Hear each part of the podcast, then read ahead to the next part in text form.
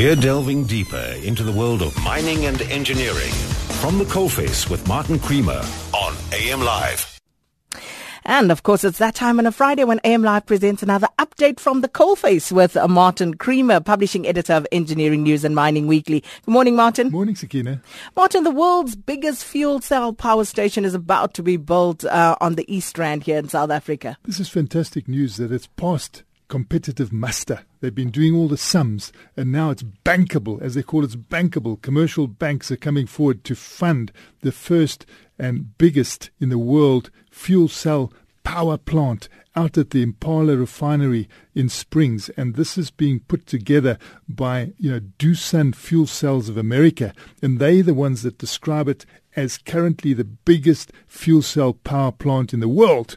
But coming up behind it very soon is an even bigger one because this one's going to be an eventual 20 megawatt.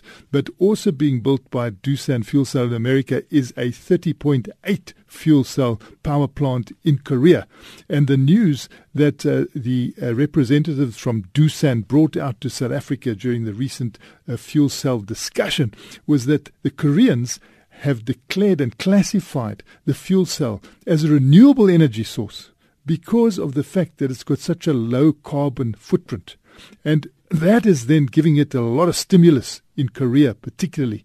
There were other people who warned at the conference that, you know, South Africa mustn't think that just because it's got uh, platinum in the ground and that these fuel cells need platinum for the catalysis process, that they can just get ahead with fuel cells because they drew up a huge map and placed it on the, on the wall showing in red all the countries that are going for fuel cells at the moment. And there are a lot of them. And one that shocked me was Australia.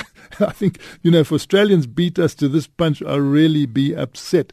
And what they were saying that South Africa's got the policies for this development of fuel cells, but not the implementation and developmental strategies. They're slow on that. So we saw this big window of opportunity that South Africa had because we've got so much platinum here, and we know that platinum is a wonder metal. You know, this power plant that they will produce out at Springs at Implats, it, it will be not only quiet, it'll be clean, and it also produces heat. And it's that heat that makes it knock Eskom uh, sideways in the competition for costings. So this is cheaper than what Eskom can provide. Over a 20 year period, this particular fuel cell power plant out at Springs that's going to be built there will cross over and start beating Eskom uh, because of the tariff situation.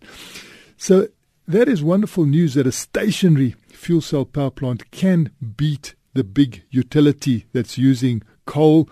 This is, as I say, clean and quiet and gives you heat as well. And that heat can also be t- turned into cool.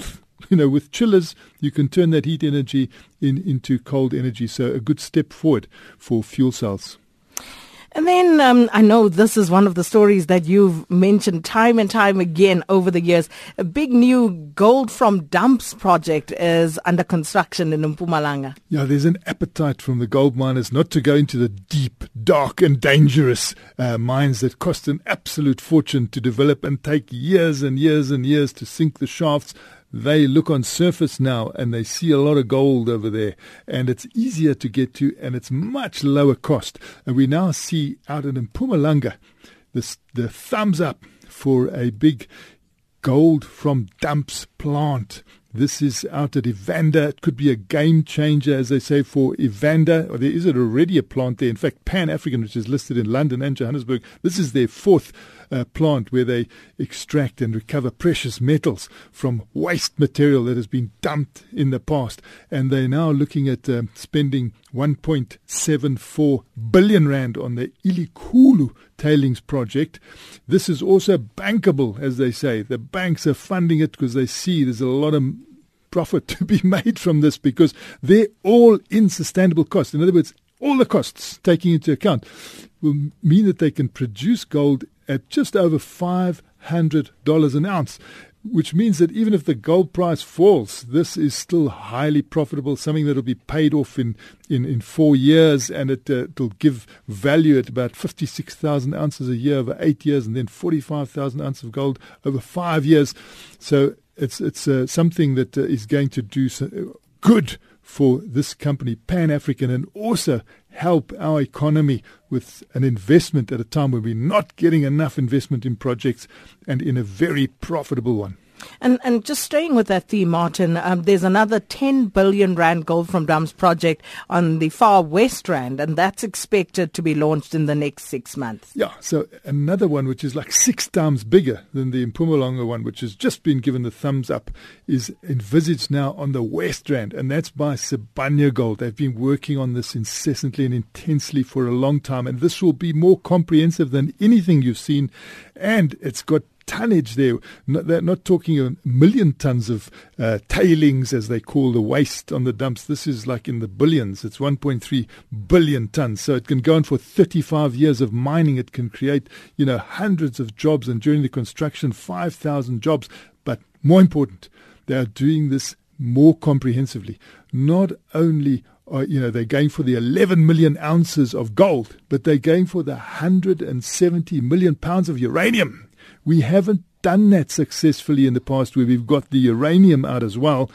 And they're not going to neglect the sulfuric acid. We know that there's also sulfuric acid, a lot of sulfur potential, which, you know, our big East Rand uh, ergo plant that looks at the gold and the gold, and only the gold, but it lets the uranium mm. and the sulfur go. They're not going to let that go on the West Rand. They have got a very viable project that will also recover the uranium and the sulfuric acid. And when they say recover sulfuric acid, it's important because that protects our water. And out on the West Rand, that's a dolomitic area where they they, they mine at, uh, you know, uh, uh, the Sibanye Gold out at um, on the West Rand. It's a dolomitic area, which means that there's water in those dolomites. And you've got to protect that. And that's what they're going to do. They're going to remove the sulfur and turn it into sulfuric acid, some of which they'll use themselves in their process, but that will be a separate business. So we will have a very comprehensive recovery of gold, uranium, and sulfuric acid from the dumps out on the West Rand. And of course, uranium with the nuclear builds, you better catch it.